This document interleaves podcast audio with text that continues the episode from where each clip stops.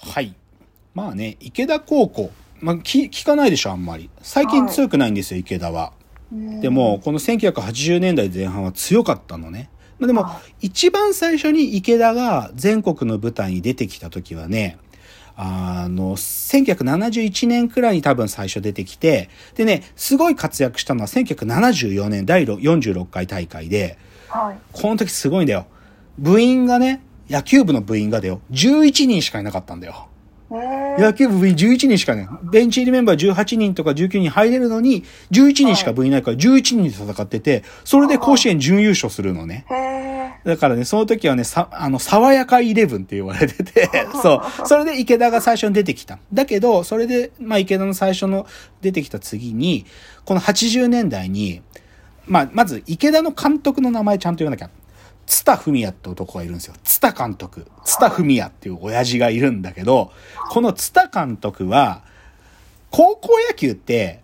とにかくね、手堅い野球だから、バントが多いんですよ。バント。送りバントが多い。だけど、ツタはね、バントなんかさせないんですよ。打ちまくるの。はで、あのね、1908年、池田の、じゃあ、最初に甲子園で優勝するときね、1908年。あある意味ね、金属バットが、こう、その威力を発揮し始めた時代なのよ。い。で、もうね、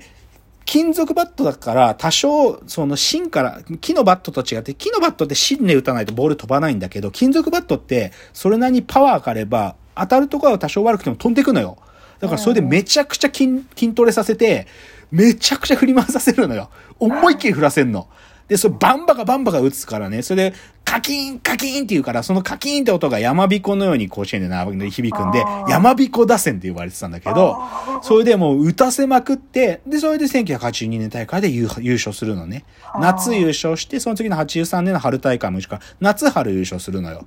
でその津田監督っていうのがね、なんて言ったらいいかな、合法来楽。こいつ、まあ、多分酔っ払ってんじゃないかなっていうぐらい顔赤い。で、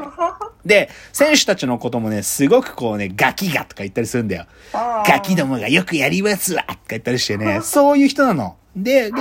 だけど、そういう、こう、イケイケな監督だから、攻めだるま、攻めだるまとか言われたりするんだけど、撃て撃てもうバントなんかすんな、撃て撃てで、それでバンバカ打たせてね。だから、あの、後に巨人のピッチャーになる水野とか、まあ、阿波野金太郎って言うんだけど、阿波、徳島なんで、阿波野金太郎ってニックネームの水野とかが、あの、投げてた時に、は1982年に優勝する。水野が2年生の時に優勝するのね。で、だからそういう意味で、津田文也っていう、まあ、おっさん、めちゃくちゃ豪華なおっさん豪快なおっさんが、バントなんかしないで、打ちまぐれお前らっつって打たせまくったチームが、だけど甲子園で優勝しちゃうっていうのが、まず第一、池田の最初の黄金期なのね。なんだけど、この池田を倒すチームっていうのが出てくるわけ。うんそれが翌年、1983年に甲子園に登場した、まあ、これはもう別に僕は言わなくてもいいけど、KK コンビなんですよ。く桑田清原。この桑田清原の PL が、この池田を倒すんですよ。だからね、この時期めちゃくちゃ高校野球面白くて、甲子園のアイドル、荒木を生意気な、あ、あの、い徳島の田舎者の 水野たちが、もう振りまくって倒しちゃったのが池田。で、その池田を、なんと1年生のエースと1年生の4番の KK が倒すんだよ。あ第83回で池田と準決勝で当たるのね。で、前評判だったらもうこの年池田絶対優勝でしょって話だったわけ。なんだけど。ど、桑田がね、もう池田に1点も取られない。抜群のピッチング。で、さらに、水野から桑田自身がホームランを打ち、バキッつって。もう水野もう愕然としてね。だからこの年ね、KK の活躍で池田は準決勝で負けて、桑田清原が優勝するんですよ。あで、この KK がいた時代の PL の監督が中村淳二って男なんですよ。ー中村淳二。で、まあ、この名監督列伝僕が持ってる本のこの表紙は中村、中村監督、中村淳二なんだけど、あはいまあ、なんで、なんで中村淳二が表紙を飾るかというと、ぶっちゃけ甲子園のこの時の勝利数も勝率もダントツ1位なの。中村は。だってほとんど負けないんだから。こ 甲子園出てきても大概決勝まで行くから、負けないのよ。だから、ぶっちゃけ、だから KK の時代は夏優、1年の夏、清原桑田が1年の夏優勝して、で、2年の夏準、準優勝なんだけど、3年の夏も優勝してるから、もう負けない。だ桑田清原がいた時代で、そんなさ、なんか幸運な人いる？なんか、でも、でもね、中村の監督のすごいところは、桑田清原を1年で使ったってとこなんだよね。あうん、まあ確かに入ってきたとすごい選手だと思ったけど、うんでも上級生の方が影響力があるチームだし、うんそれこそ強い選手が集まってきてる学校だから、そんな1年でいきなしエースで4番、エースと4番なんか使えないんだけど、それを中村はやるんだよね。でね、この辺の話最近桑田がね、いろんな YouTube チャンネルとかに出てて語ってんのよね。清原も語ってる。はい。だから、この辺の事情も最近 YouTube 見るとよくわかるんですけど、でも、この KK の時代だけじゃないんだよ、PL って。KK の時代、夏優優勝で、春準優勝。てかね、ツースだから5期連続出場で全部ベスト4以上だから、だから池田の後の王朝を築いたのは PL なのよ。うん PL なの。で、だけど、この PL で桑田清原が卒業した2年後にも、はい。PL の次の黄金期が来て、春夏連覇してるんだけど、この時のメンバーが、まあ、み、あの、深谷さん全然わかんないと思うけど、片岡とか立浪とか橋本、巨人にいたシュートが得意な橋本とか、あの、太陽にいた野村とか、あと、その1年下に宮本慎也とかもいた。この世代が、清原桑田が3年の時に1年生だったんだけど、こいつらも出てきてる。で、そのチームを指揮したのも中村だから、中村はね、本当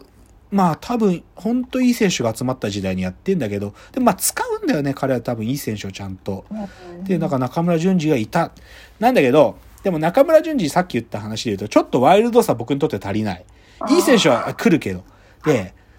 どうしてもね、ここで紹介したいのがね、この PL がさ、散々、だから、1年の夏、桑田清原優勝、3年の夏、桑田清原優勝なんだけど、2年の夏だけ勝ててないのね。で、この時、ま、どこに負けたかっていうとね、鳥出二高っていう茨城のチームに負けるんですよ。うんで、この鳥出二高を指揮してたのが、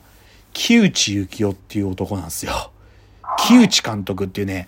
で木内監督がね、僕はね、子供の頃一番好きだった監督なんです。うんで、まあ、ある意味だからさ、KK の黄金期に、でも、木内マジックっつってね、あのね、なんつったらいいの？まあ、PL はさ、本当に軍隊みたいなチームだから、ガチガチの練習で、もう、なんか、自由なし。もう、お前ら言う通りにせんしっかり仕事しろっていうチームだけど木内の野球はね、伸び伸び野球。こう、選手たちに、こう、もっと自由にやれ。で、スタジオでは、まあ、スタ、なんか、スタジアムで、こう、笑顔がこぼれるようなプレーをさせるんだけど、で、木内さん自身も出っ歯だから、歯むき出しにして木内も笑うから、だからね、そのチームがある意味 PL との対比で、なんか、こう、ちょっとね、活発に見えるんだよね。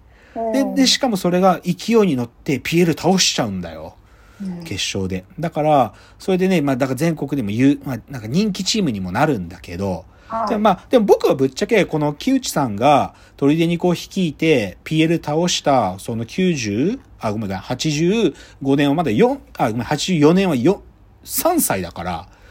みリアルタイムで見てないの。でも僕が、木内さんがっつり見たのはね、あのね、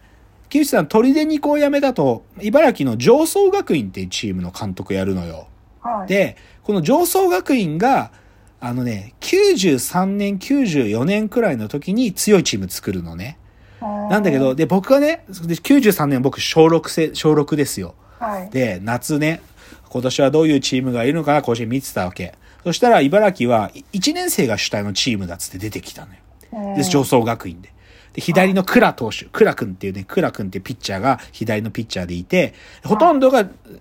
あの、試合出てるのが1年生。ね、その1年生チームで木内さんが引き連れて出てくるわけ。だけど、1回戦で負けちゃったのよ。まあ、経験の乏しさもあったんだろうね。そこで木内さんがね、甲子園の負けちゃうとさ、選手たちって砂集めんじゃん。砂集める習風習があるんですよ。はい甲子園の土を持って帰る。で、その土集めてる選手たちにね、その土集めてる袋バッと蹴ってね、砂なんか拾うなっつって、また来年も来るんだって言ったわけ。で、それでさ、僕一番かわいそうだなと思ったの。その1年生チーム、ほとんど1年生チームだったんだけど、一人だけ3年生がいたのよ。で、でキャプテンは3年生で、え、キャプテンも砂日の偉いのかわいそうって思ったのが、木内さん見た時に怖えと思ったんだけど、でもなんかその時見て、あ、で、そっからね、あ、この人何なんだろうと思って僕調べて、そしたら PL の黄金期倒した監督で、で、まあ、本当木打ちマジックって言われるんだけど、そのね、采配がズバズバ当たるのね。で、使った選手が活躍するし、だからね、そういう監督がいた時代っつうのがあって、なんかそれがね、本当に80年代前半、昭和の最後、高校野球がめちゃくちゃ盛り上がってた時に、そういうすげえ監督たちが現れてた時代っつうのがあるんだよね。だから、まあ実際僕は、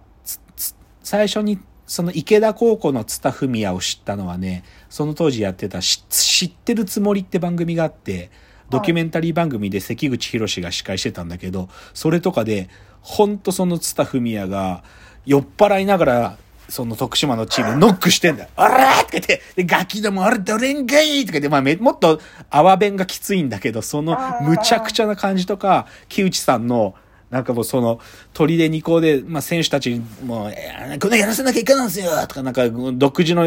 野球理論喋ってるのか、ドキュメンタリーとかで見て、むちゃくちゃな親父がいるんだな、とかいうことを思って見てて、でもね、今こういう人たちなんか学ばなきゃいけないな、ということをちょっと考えてるっていうのがちょっと、高校野球の監督列での話ですね。じゃあ、ちょっと次のチャプターです。はい。